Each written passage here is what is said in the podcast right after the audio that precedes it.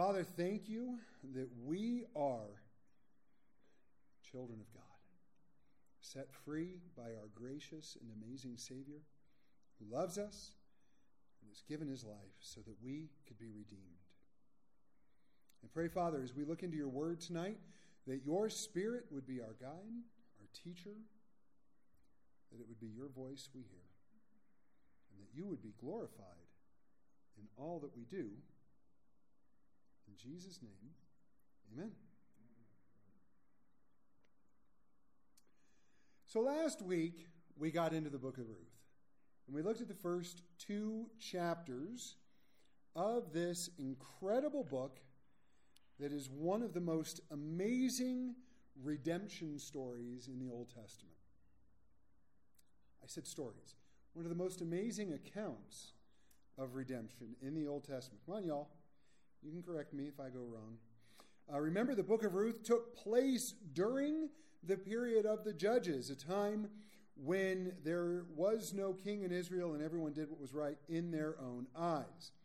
As we got into chapter 1, you have this guy by the name of Elimelech who has a wife named Naomi and two sons named Mahlon and Chilion. And they went off to Moab because there was a famine in the land of Israel. While there, um, Elimelech kicks it, and Mahlon and Chilion get themselves a couple Moabite girls, which they weren't supposed to do, and then they die. And Naomi says, Just go home to your families. Uh, I'm going back to Israel. And uh, or, Orpah, right? Orpah? She goes, Fine. That makes sense. I'm going home. And Ruth says, Absolutely not. Wherever you go, that's where I'm going to go. Wherever you lodge, that's where I'm going to lodge. Your people will be my people, and your God will be my God. And the Lord do so to me, and more also, if anything but death parts you and me. Oh, good job, Ruth. So she goes back, and it was the time of the barley harvest when they arrived. Arrived, and in Israel they had a welfare system that if you were poor and needed food, you could glean behind the harvesters in a field. And so Ruth goes out, and she just happens to end up in the field of Boaz. Right? Was it happenstance? Was it was it coincidence? No, God took her there. And Boaz shows her exceedingly great kindness that when she threshes out her wheat, right, he fed her lunch, all kinds of stuff. When she threshes out her wheat at the end of the day, she had some 64 pounds, if I remember correctly.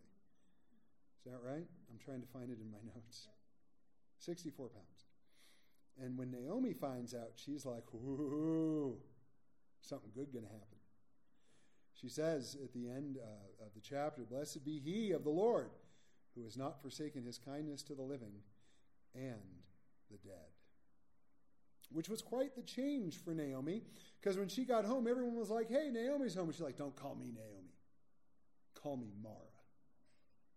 Don't call me pleasant. Call me bitter. And now, after some period of time passed, we don't know how long it was, she goes, oh, God hasn't abandoned me after all. Well, he never actually did. You just weren't paying attention, Missy. I'm going to get to heaven and Naomi's going to look at me and go, Missy, really? yeah, Missy.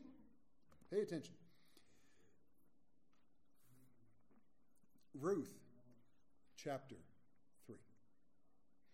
Then Naomi, her mother in law, said to her, My daughter, shall I not seek security for you that it may be well with you? Now Boaz, whose young women you were with, is he not our relative? In fact, he is winnowing barley tonight at the threshing floor. Therefore, wash yourself and anoint yourself.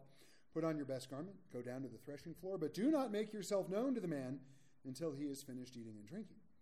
Then it shall be when he lies down that you shall notice the place where he lies. And you shall go in, uncover his feet, and lie down, and he will tell you what you should do. And she said to her, All that you say to me, I will do. So basically, Naomi comes up with a plan right? We talked about the Goel last time, the kinsman redeemer.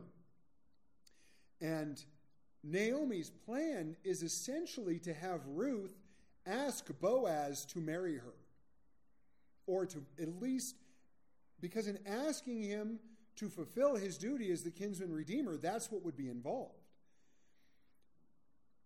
And so this all takes place at the winnowing floor, right? And this the, the, threshing floor is where they separated the wheat from the chaff. They would use a winnowing fork. It's very cool. I, I've seen videos of it because there's places where they still do this, right? Because the wheat is heavier than the chaff. So it would usually be built on top of a hill of some sort because there it would be a little more windy. And they would throw the wheat up in the air, and theoretically, the wheat would separate from the chaff, the wind would blow the chaff away, and the wheat would fall back down to the threshing floor. And you would do this till basically what you had on the floor was just the well, it was they were doing barley, but the barley or the wheat or whatever it was that they were threshing. Um, and it was always a celebration because the harvest was really hard work.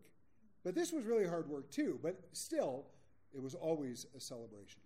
So I love Naomi's advice take a bath, put on some perfume, get your nicest dress out, go up there and ask Boaz to marry you. And Ruth goes, Okay. Now, one thing we'll point out is this that she was to uncover and lay at his feet. And this was significant as it showed her willingness to submit to Boab. Boab? Boaz. Boab. You got Ruth from Moab. She wants to marry Boab. Wow. Boaz. And to not only to submit to him, but to come under his wing, which is another way of saying under the shelter or under his protection. Right? And this is the whole book illustrates our relationship with Jesus. Right? And we're going to get into that more later, so I don't want to get too far, but we should do the same thing. We should willingly submit to our Redeemer. That's why James 4 7 says, Submit to God, resist the devil, and he will flee from you. There's also a lot of repentance going on surrounding that verse in James 4 7. You know, cleanse your hands, ye sinners.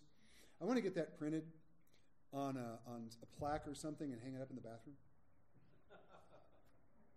Right, right above the sinks. Thank you.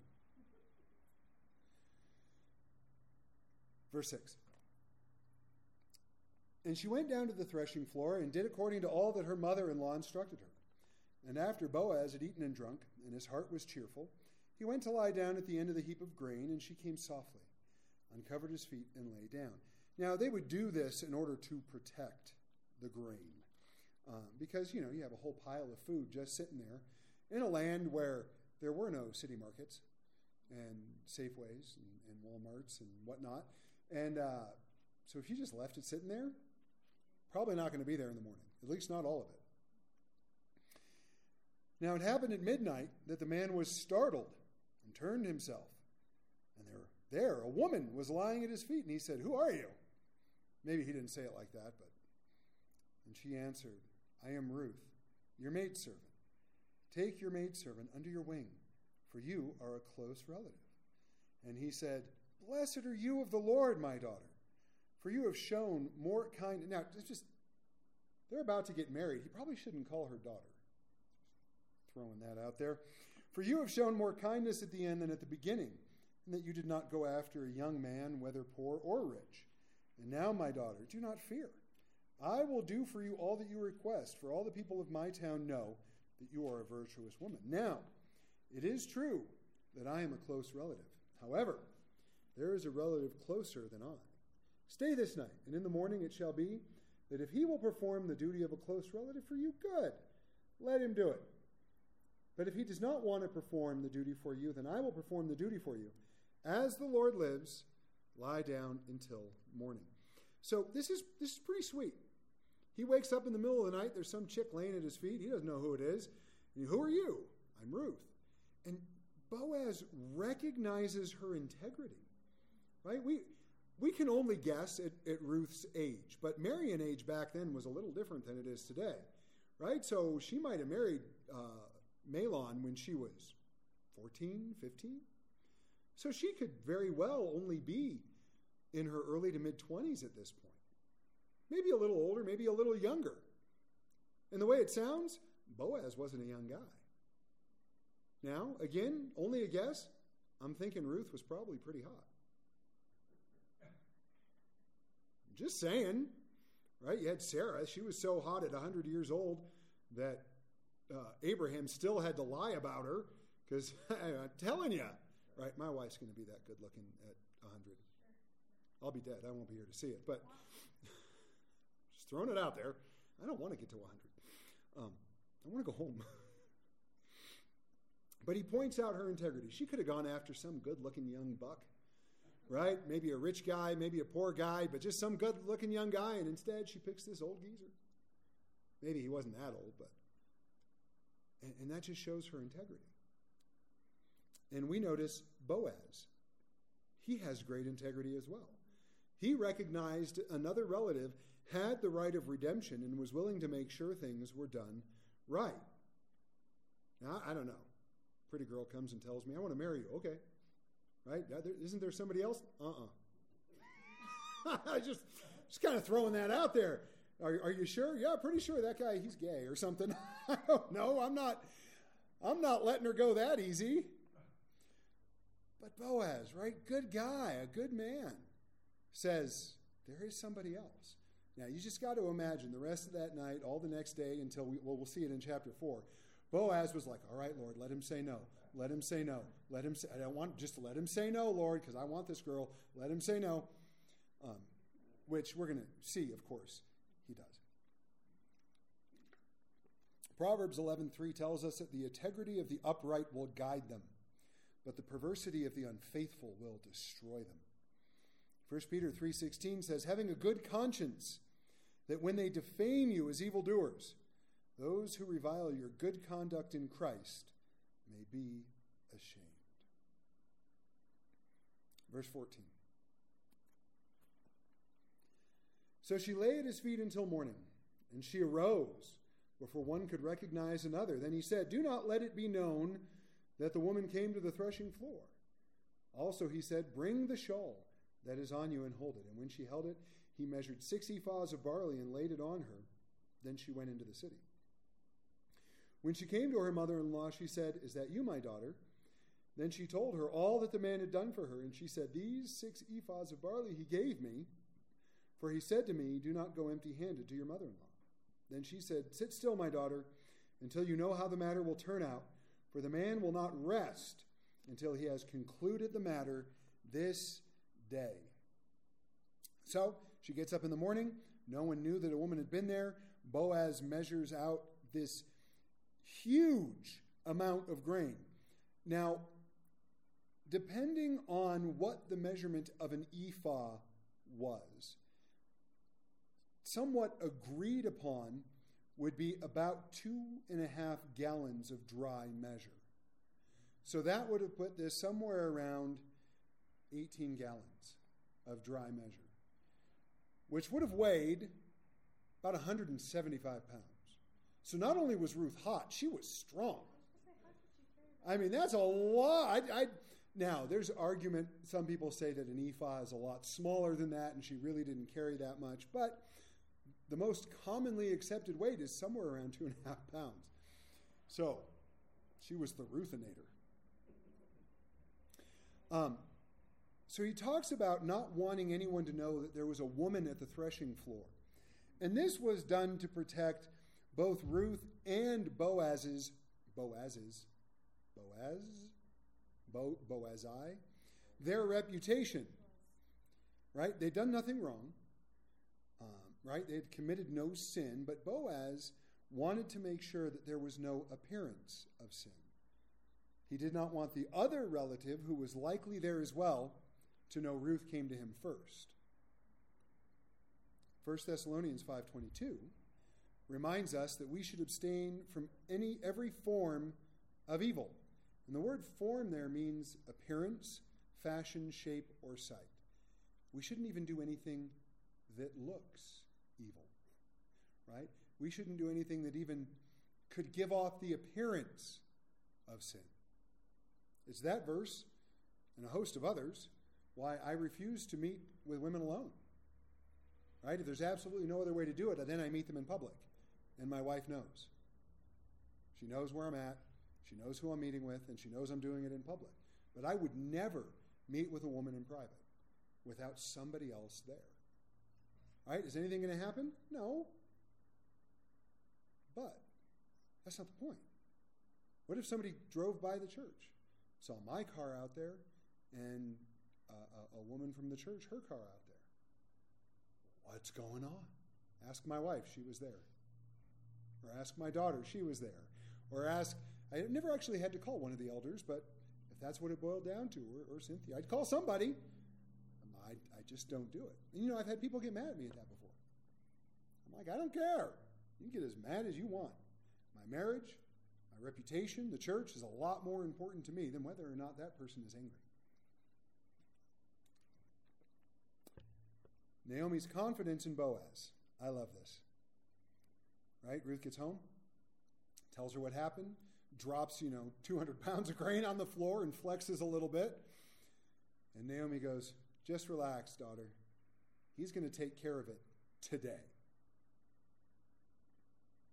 We can have the same confidence in what Jesus has done for our redemption and his work in our lives now and until he returns.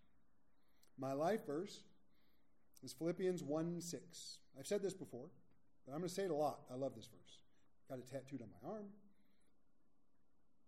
Being confident of this very thing, that he who has begun a good work in you will complete it until the day of Jesus Christ.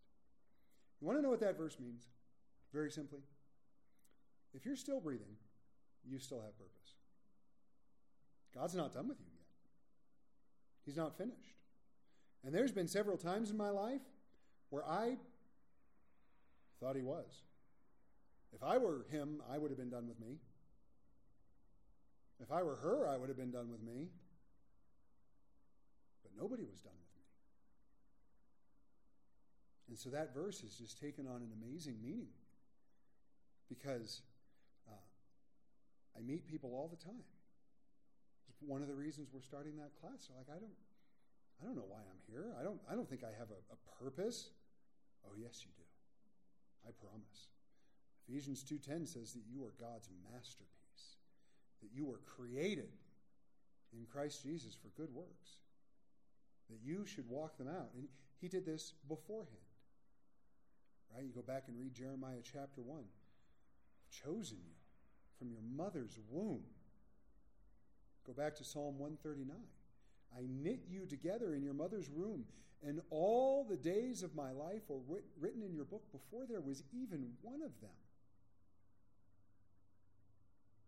That's just a couple examples. There's a lot of others. God ain't done with you. Whoever's listening, whoever needs to hear it, God's not done with you.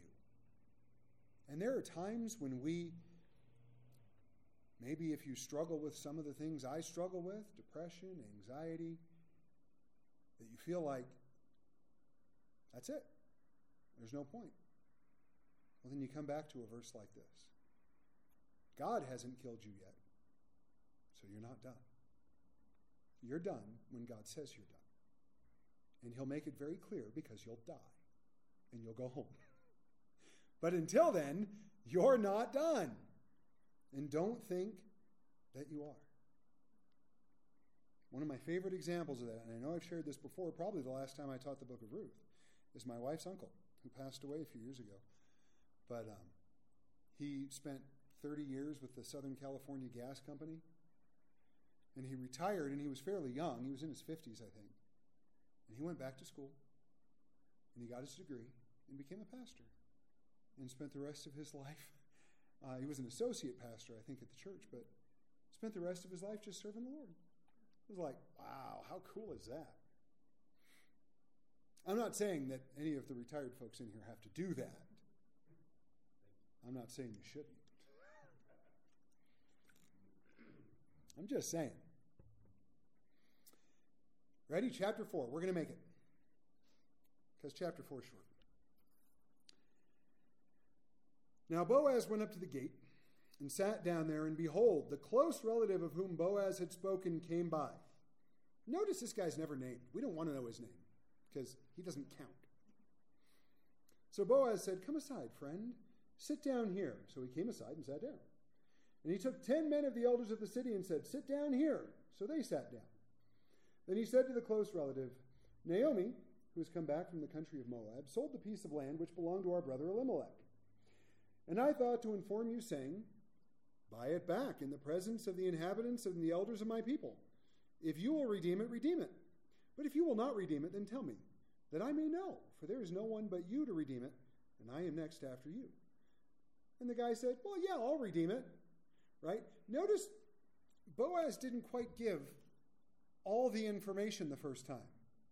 Did you notice that? And the guy's like, Oh, yeah, yeah, I'll buy the land. That sounds great. I could use some extra farmland. Then Boaz said, Oh, by the way, uh, okay, that's not in the Bible, by the way, just so you know. On the day you buy the field from the hand of Naomi, you must also buy it from Ruth the Moabitess, the wife of the dead, to perpetuate the name of the dead through his inheritance. So, oh, you want the land? That's great. You also have to marry Ruth. Bad idea, right? You don't want to do that. and the guy says, Oh, I cannot redeem it for myself, lest I ruin my own inheritance. You redeem it. Or you redeem my right of redemption for yourself, for I cannot redeem it. Now, this was the custom in former times in Israel concerning redeeming and exchanging. To confirm anything, one man took off his sandal and gave it to the other, and this was a confirmation in Israel. Therefore, the close relative said to Boaz, Buy it for yourself. So he took off his sandal. This is probably my favorite law in all of the Mosaic law. Right? So we're going to get there in a moment. Boaz meets with a relative. He says, It's yours. The land is yours if you want it. He goes, Great. He goes, You got to marry Ruth. Oh, well, um, uh, I can't do that. Why not? It'll mess up his inheritance. What does that mean? Well, the moment he married Ruth, by law, he was supposed to raise up children. The first one, hopefully being a boy, would then be there to carry on the family name right? Typically, they would name that firstborn if it was a boy after the father. Not always, because they don't do that here, but typically. And so the other guy goes, Yeah, I've, I've already got children. So if I marry this girl and have another child, then that kid gets an equal portion of the inheritance, and then my kids don't get as much. So I don't want to do that. And Boaz was like, Oh, that's terrible.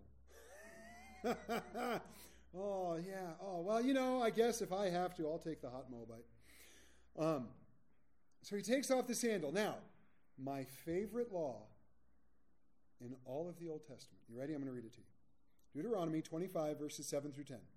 But if the man does not want to take his brother's wife, then let his brother's wife go up to the gate to the elders and say, My husband's brother refuses to raise up a name to his brother in Israel. He will not perform the duty of my husband's brother. Then the elders of the city shall call him and speak to him, right? He, they're going to try, no, this, you, you got to do this. This is, your, this is your duty. And if he stands firm and says, I do not want to take her, then his brother's wife shall come to him in the presence of the elders, remove his sandal from his foot, spit in his face, and answer and say, So shall it be done to the man who will not build up his brother's house. And his name shall be called in Israel, you ready? The house of him who had his sandal removed. Favorite, when we were in Deuteronomy, I said it then, I say it now, my favorite part of the whole Mosaic law. The man, or the house of him who had his sandal removed. I like that she got to spit in his face. Right? To this day in Middle Eastern countries, throwing a shoe at somebody is a sign of derision. You guys all remember that happened, uh, it was uh, W right? It was Little Bush, not old, not not not senior, but junior. Yeah, somebody threw a sandal at him because that's a sign of derision, right? That's like the most disrespectful thing you could do to somebody, right? And on top of that, she got to spit in his face. Now, here in Ruth, they didn't take it quite that far, right? She didn't come up and spit in the guy's face. Um, nobody called him this wonderful name, the house of him who had his sandal removed. But still, he took off his shoe and gave it over as a sign to all the elders there who were witnessing this, because that's how business was conducted back then. They didn't have courts, they didn't sign contracts. Two guys made a deal in front of the elders of the city. And then if it ever got called into question, you call the elders of the city and they're, uh uh-uh. uh, you told him this, that, and the other thing, you better follow through. That's just the way it was done back then. And I can only imagine Boaz was holding back like a giddy smile.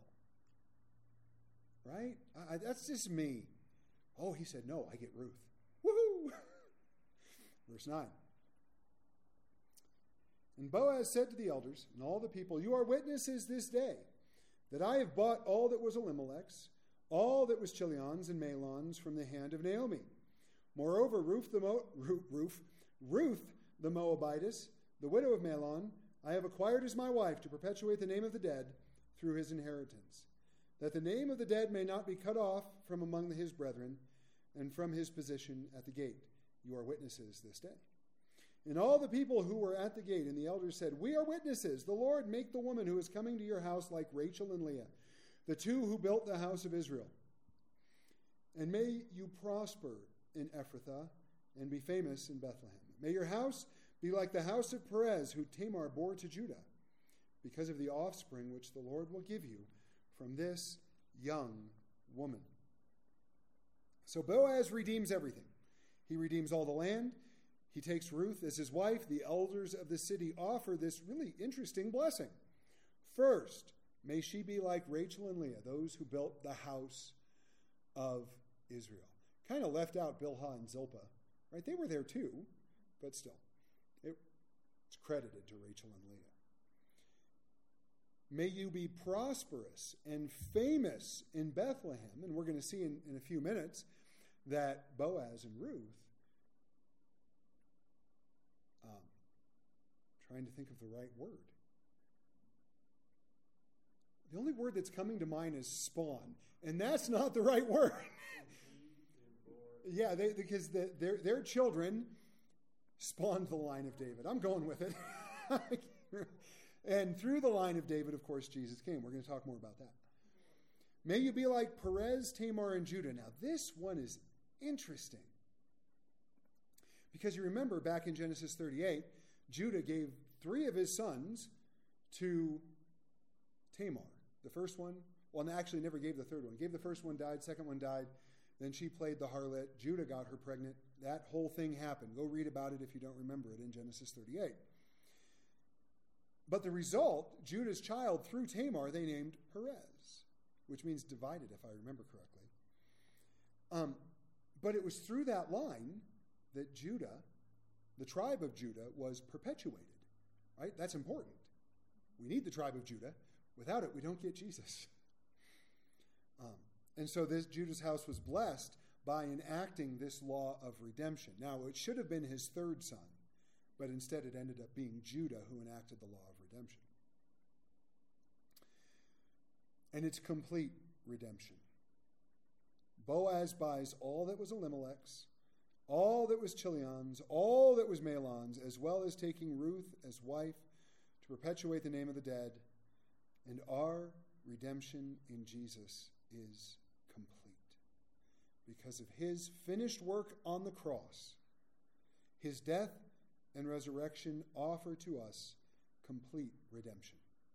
Hebrews chapter 9, verses 11 through 15.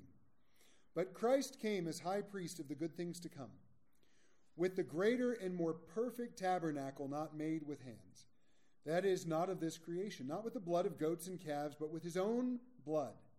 He entered the most holy place once for all, having obtained eternal redemption. For if the blood of bulls and goats and the ashes of a heifer sprinkling the unclean sanctifies for the purifying of the flesh, how much more?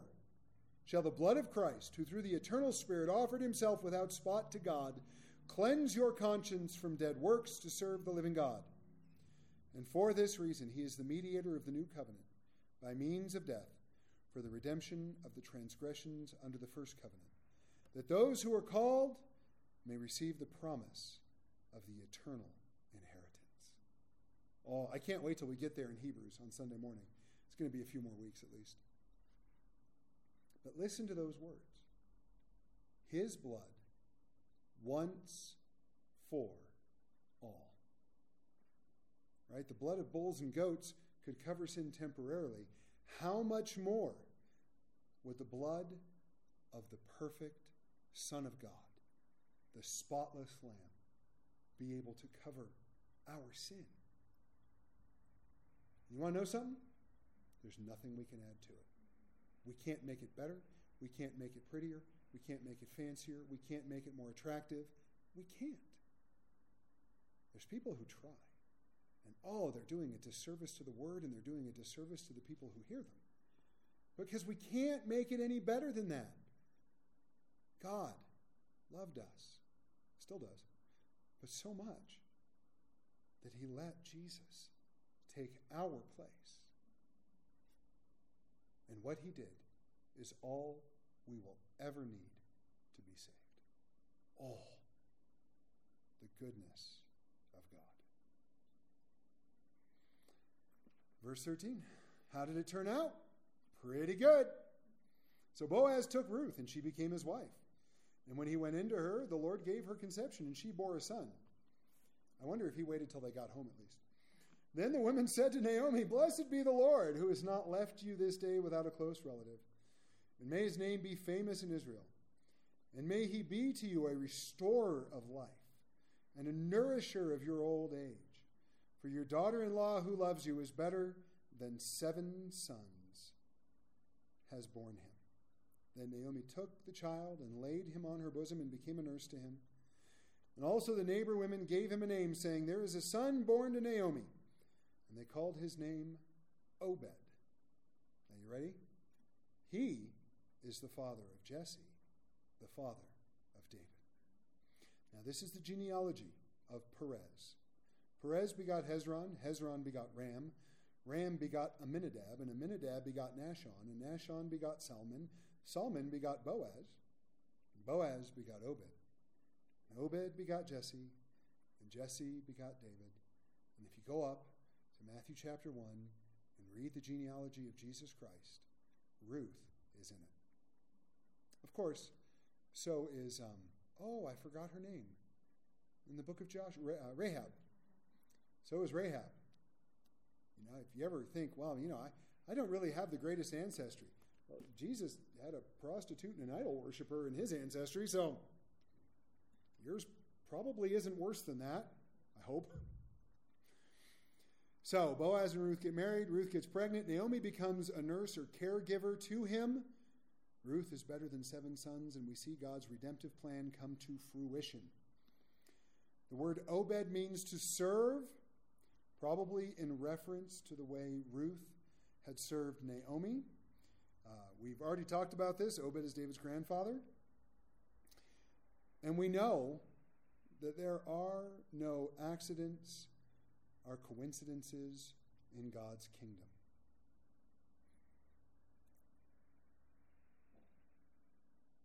As we close, we began the book of Ruth noting that it was a count of redemption. We mentioned that when we started. We see Ruth and Naomi's redemption by Boaz, but through it, especially because of the genealogy at the end of the book, we can see our redemption as well. Jesus is our Goel, our kinsman redeemer. We talked about the laws of redemption from Leviticus 25 and Deuteronomy 25. So let's briefly consider what this looks like for us and how it compares to the book of Ruth and why the book of Ruth is so important to us. The world originally belonged to God. He created it. Genesis 1 and 2. The land originally belonged to Elimelech. God gave it to man, giving dominion to Adam over the earth, also in Genesis 1 and 2. Elimelech's land would have gone to his offspring uh, if they hadn't died. Adam forfeited the earth to Satan when he disobeyed God in Genesis chapter 3, making it wrong to blame God for the evil in the world. Elimelech forfeited the land when he left Bethlehem for Moab. Now it's interesting because I, sometimes you get pushback from saying this. But the Bible says that Satan is the God of this world or the prince of this age depending on which translation you look at. And he does rule in the world, except in the lives of those committed to Jesus Christ. Right? He has no authority over us. but he does have authority over the world. Now, he's on a leash. Right? He can't do anything beyond what God allows or permits. We'll talk more about that when we get to the book of Job. But with that process, Adam handed the world over to Satan. And how do we back this up? Remember in Matthew chapter 3 when Jesus was tempted by the devil? Now, Jesus didn't sin, but in Matthew chapter 3, when Jesus was tempted by the devil, Jesus took him up to a high place, showed him all the kingdoms of the earth, and said, I can give them all to you if you'll just bow down and worship me. And what's interesting is Jesus didn't say, You can't do that. It's not yours to give. He knew it was his to give. Satan said, You can have, you came here to redeem the world. You can have it. I'll give it to you. Just worship me. Because that's all Satan wanted, was for God to bow to him. There's a lot of people today who want that too. And Jesus said, No. Is written, You shall worship and serve the Lord your God only. Right? So then Jesus came to redeem the world back to God, which includes us. He came to seek and save that which is lost. Luke 19:10 tells us that. And we see that exemplified in Boaz's willingness to redeem Ruth. Jesus paid the full price for the world through his death on the cross.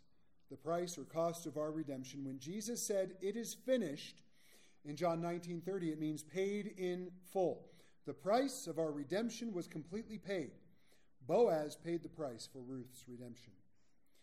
He has paid the price, but has not taken possession yet. This is where we diverge a little bit from the book of Ruth. It belongs to Jesus, right? He's purchased it, but it ha- he has not come to claim what he purchased. Not yet, but he will. John 14, 2 and 3, Ephesians 1, 13 and 14 talk about that. There will be no permanent peace on this earth until Jesus returns and claims his bride, us, claims what he purchased with his blood, and then, after the Great Tribulation, sets up his kingdom on earth. Satan tried to get Jesus to avoid this. Jesus said no. I said it was in Matthew chapter 3, it's Matthew chapter 4. Boaz could have taken the easy way out. He could have just told Ruth, no, I don't want to do this. Because she was a Gentile, no one would have thought less of him for it. But he didn't. Hebrews 2 1 through 10 talks about how we long for and look for the day when he returns and everything is under him. It's not under him completely yet, but it will be. And we will see this fulfilled beginning in Revelation chapter 5. Ooh. So, one last thing, and then we'll close. Boaz purchased the field, right? He had to purchase the land to get the bride. Jesus did the same thing. Matthew 13, 44 and 45, Jesus gave two parables. The first, again, the kingdom of heaven is like treasure hidden in a field, which a man found and hid. And for joy over it, he goes and sells all that he has and buys that field. Again, the kingdom of heaven is like a merchant seeking beautiful pearls, who, when he had found one pearl of great price, went and sold all that he had and bought it. Now, there's a lot of people who wrongly interpret this parable. A lot of people take this parable and say, say, you know what? Jesus is the treasure. And if you really love Jesus, you'll give everything that you have to buy the land and get the treasure. What's the biggest problem with that interpretation? Well, that interpretation means there is a work we can perform in order to get saved. That's why that interpretation is wrong. Second, we have something within the interpretation or the laws or rules of, of biblical interpretation called parabolic constancy. Right? We have scriptural constancy, or prophetic constancy, right? It shows up in a lot of different ways as we interpret the Bible. But parabolic constancy means whenever something means one thing in a parable, It means that same thing every other time it appears in a parable. And Jesus gave us the key to that with the parable of the sower. The man who goes out to sow is God. So here, it's like a treasure in a field which a man found and hid. That means the man, according to the rules of interpretation, is God. And for joy over it, he goes and sells all that he has and buys that field. We are the treasure. God is the man. What did he sell? His only son to buy the field and get the treasure.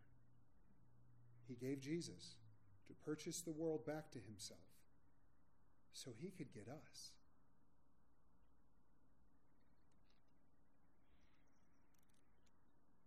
The only thing I can say as we close, right? I got a few notes here. We, we, we praise God for his redemptive plan.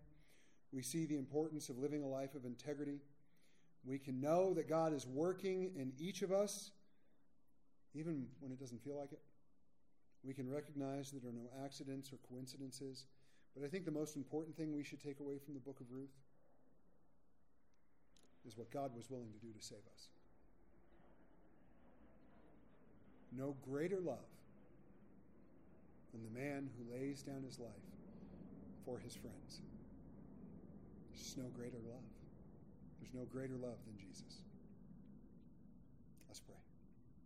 Lord, we love you. We can only love you because you first loved us. We seek you tonight because you sought us first. We rejoice in our redemption because you came to us and offered it as a gift, and we responded. Thank you. To you be all the glory. In Jesus' name. Amen.